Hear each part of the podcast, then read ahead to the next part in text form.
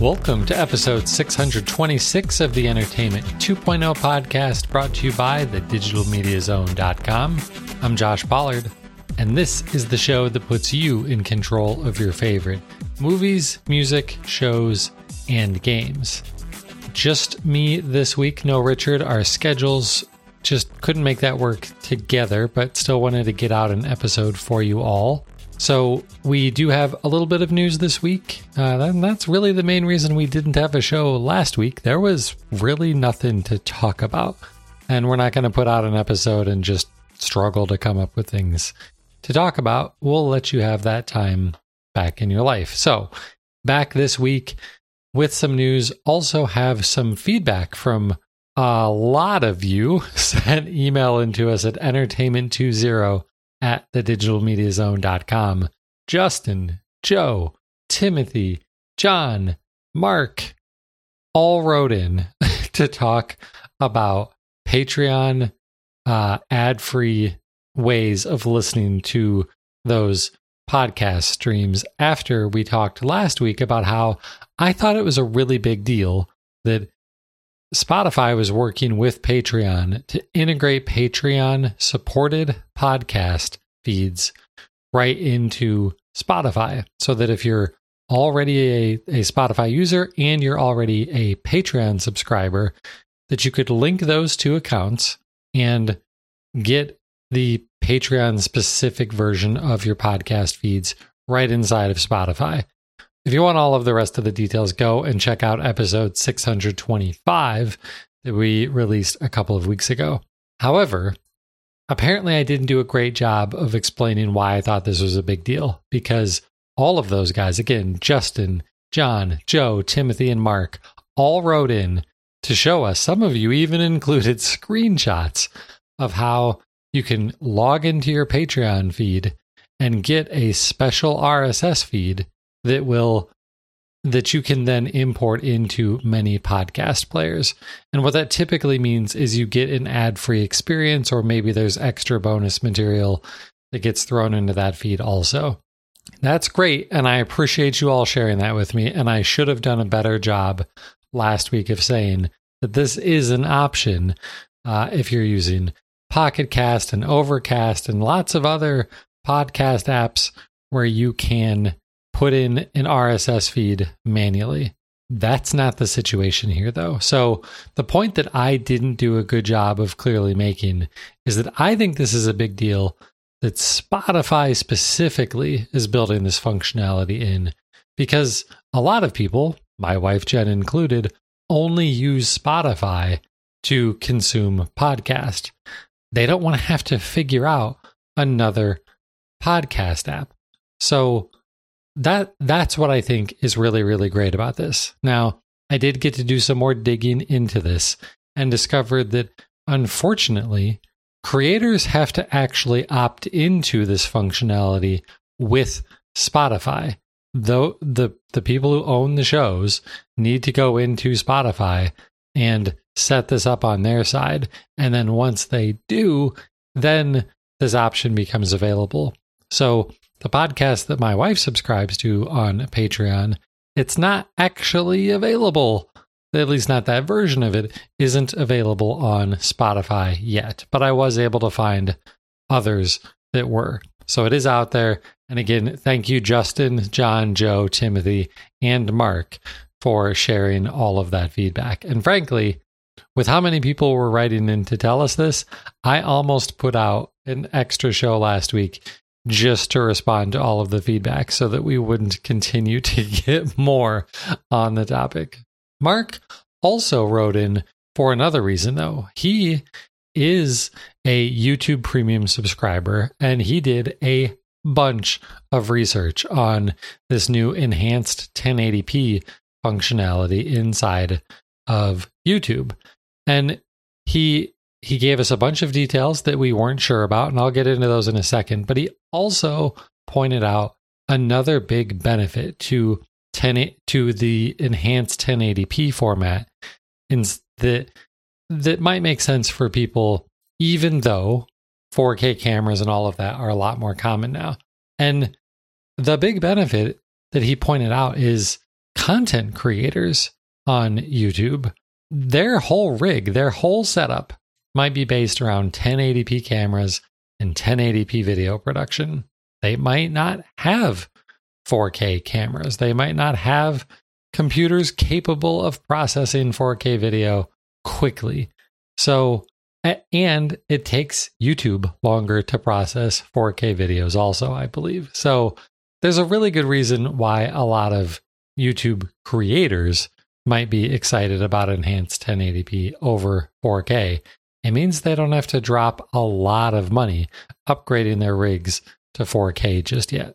Okay, so we had a lot of questions, a lot of things that we weren't sure about, and Mark did all the work for us. So, again, huge, huge, huge thank you to Mark for writing in and sharing all of his findings with us. So, there are a bunch of situations where you will not be presented an enhanced 1080p option when uh, going to watch a a YouTube video. So the first one is 4K videos. We wondered about this. If if 4K is an option for a video, it doesn't look like YouTube is giving you an enhanced 1080p option.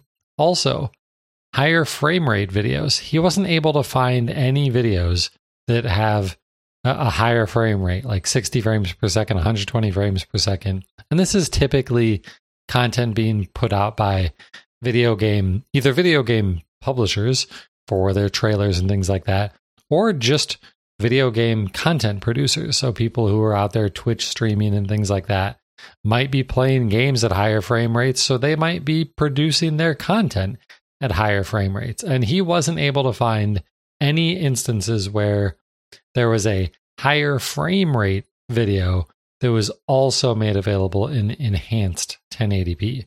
He also noticed that a lot of older videos, three, four years old and older, not getting this option, which kind of makes sense. You know, th- this probably does require some work on YouTube's part, and they're probably not prioritizing this for older videos, especially older videos that aren't getting a lot of recent playback. There wouldn't be a lot of benefit to it. So, again, totally makes sense.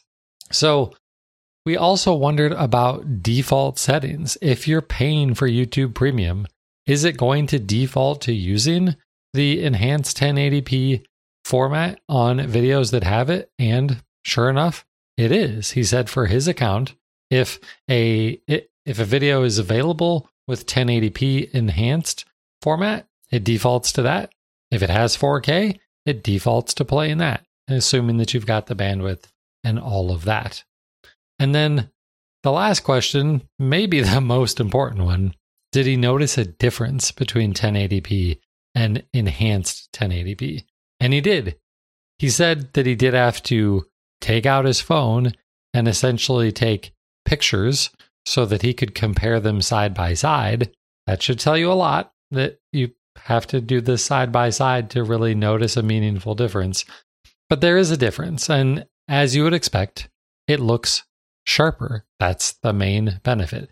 The higher bit rate allows increased sharpness, similar to uh, upping the resolution.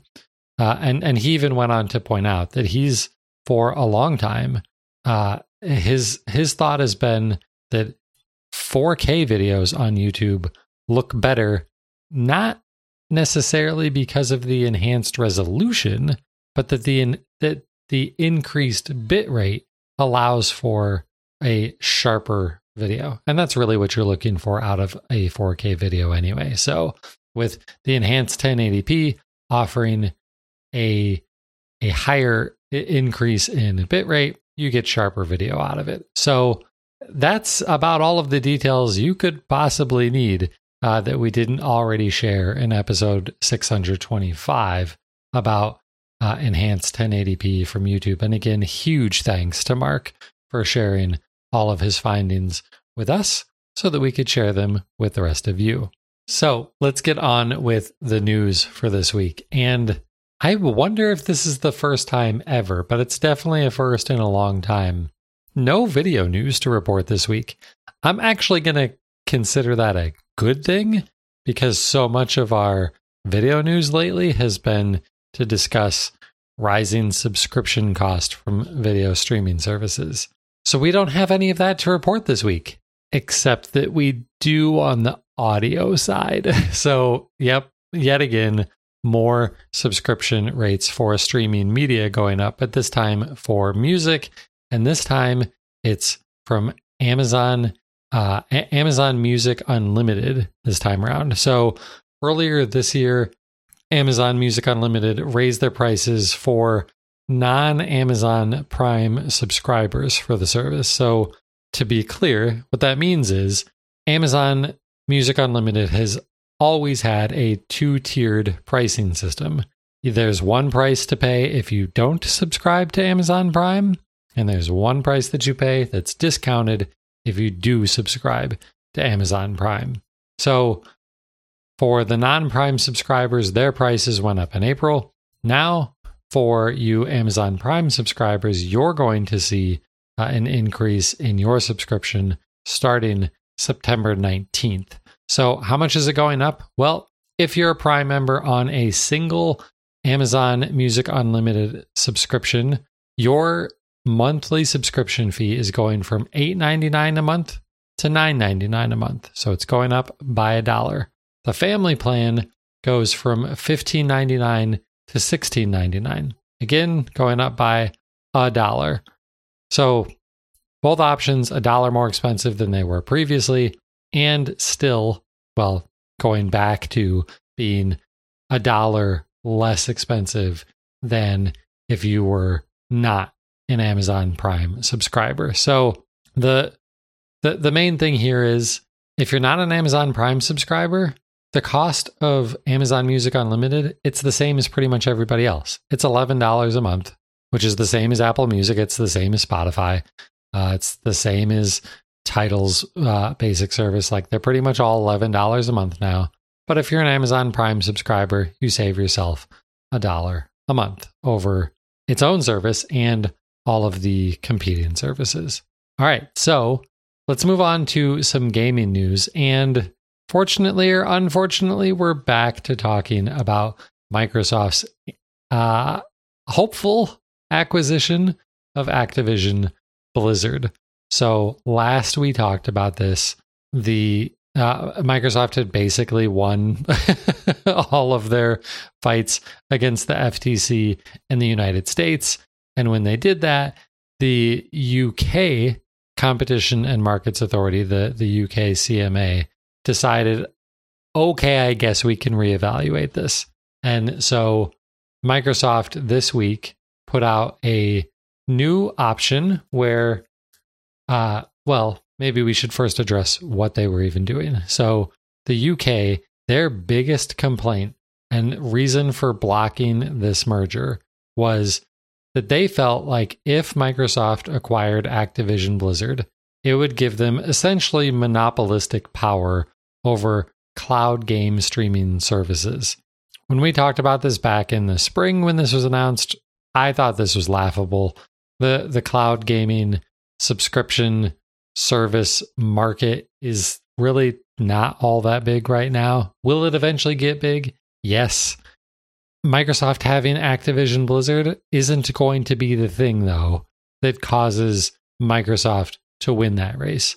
They're doing well because they have lots of games to offer and Microsoft Azure, a, a fully built out first tier cloud infrastructure service. So that's why they're going to win, or at least be one of the top providers in this space for many years to come.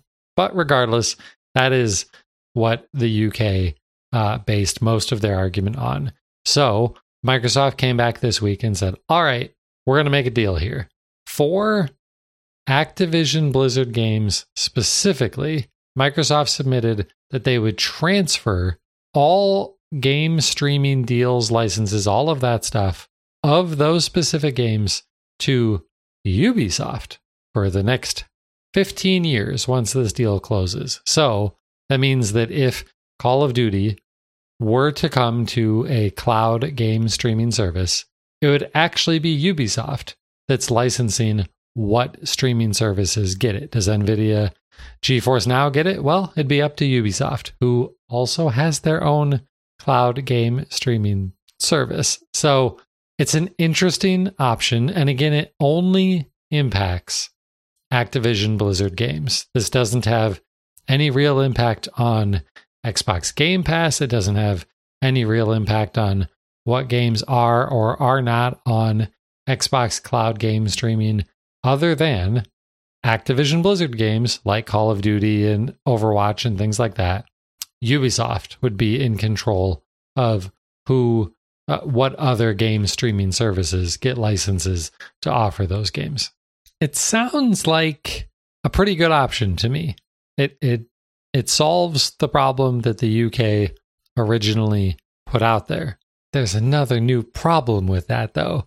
See, back when this deal was trying to be approved by the EU, the European Union, Microsoft had to make a similar concession to them.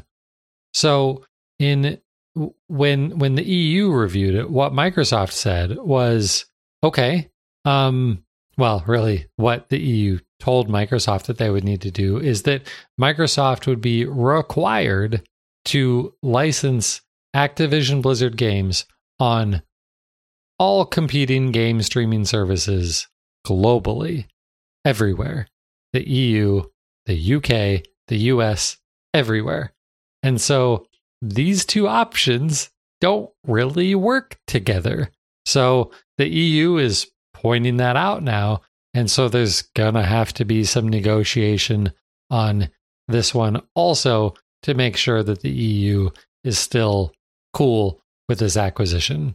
At the end of the day, I still think that all of the parties involved here come to an agreement and this thing gets finalized before the October deadline. So hopefully, we're only talking about this for another couple of months tops.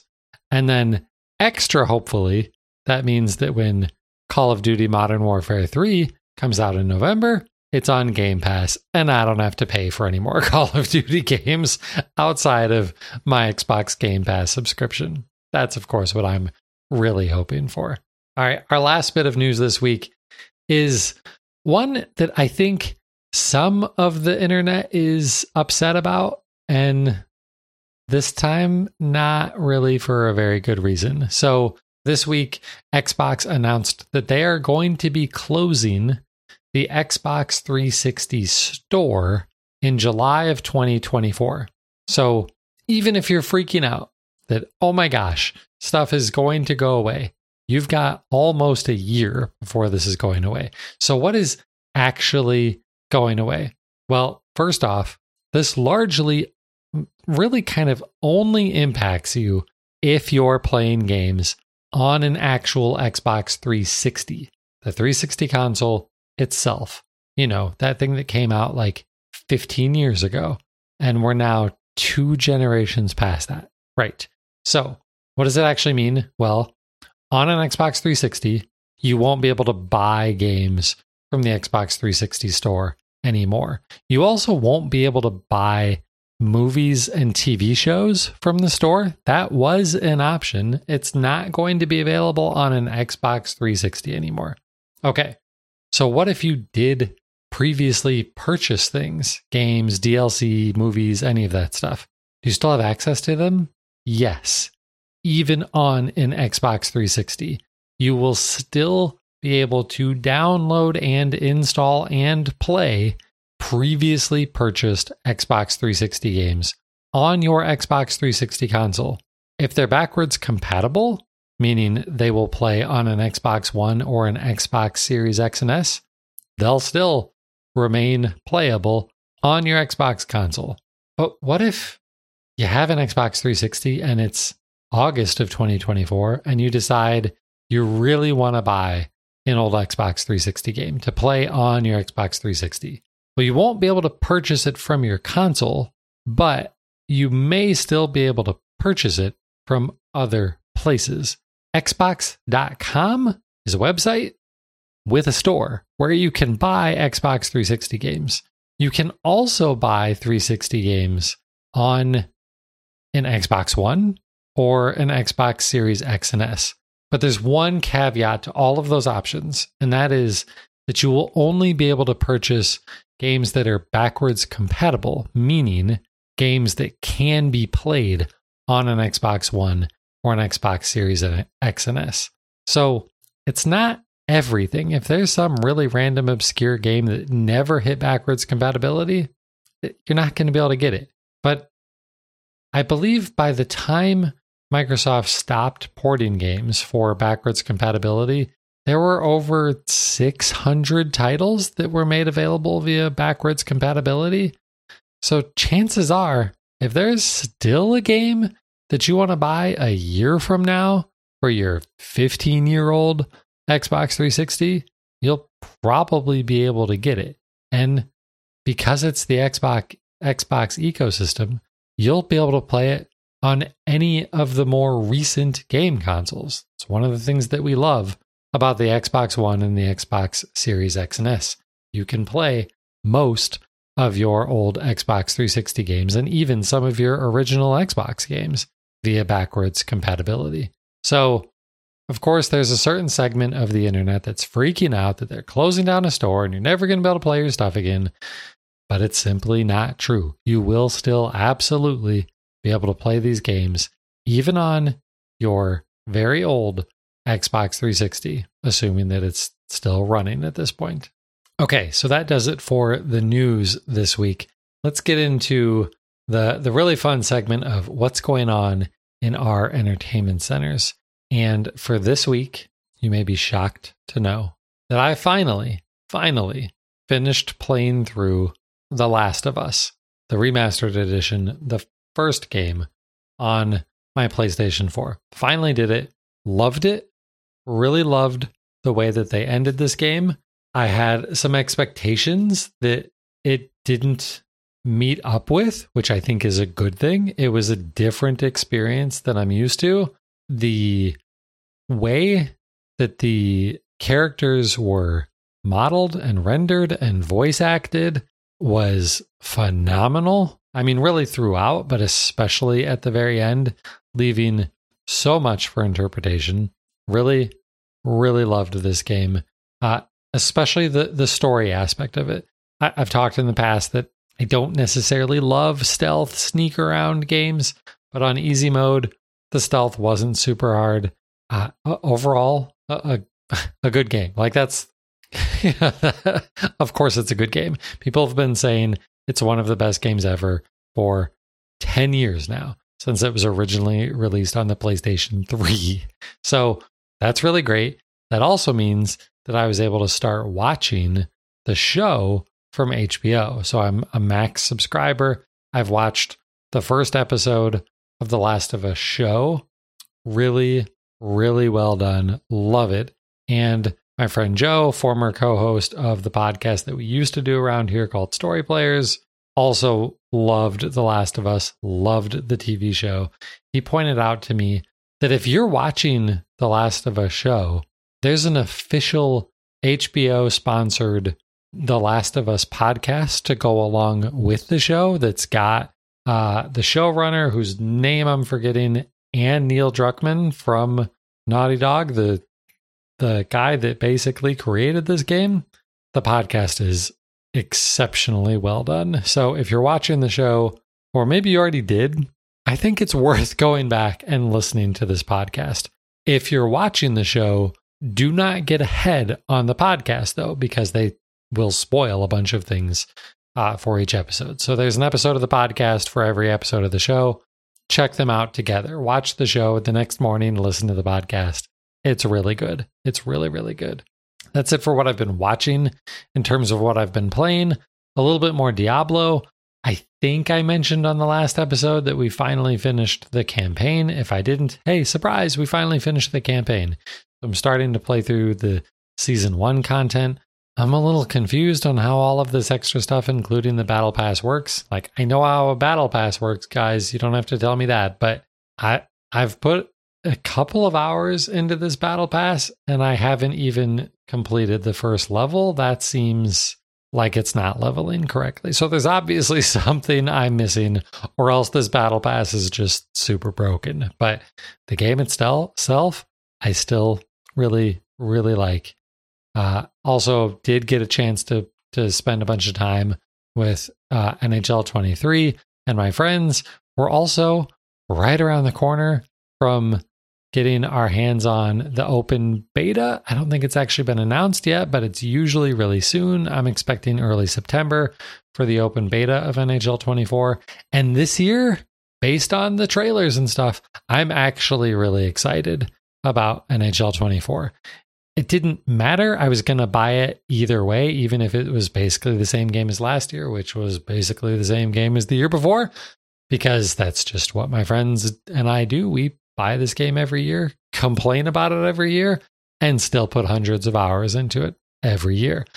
But in NHL 24, it looks like they're making a lot of pretty significant updates that I'm really looking forward to. So once we can uh, get our hands on an open beta and talk about it, definitely plan on doing that.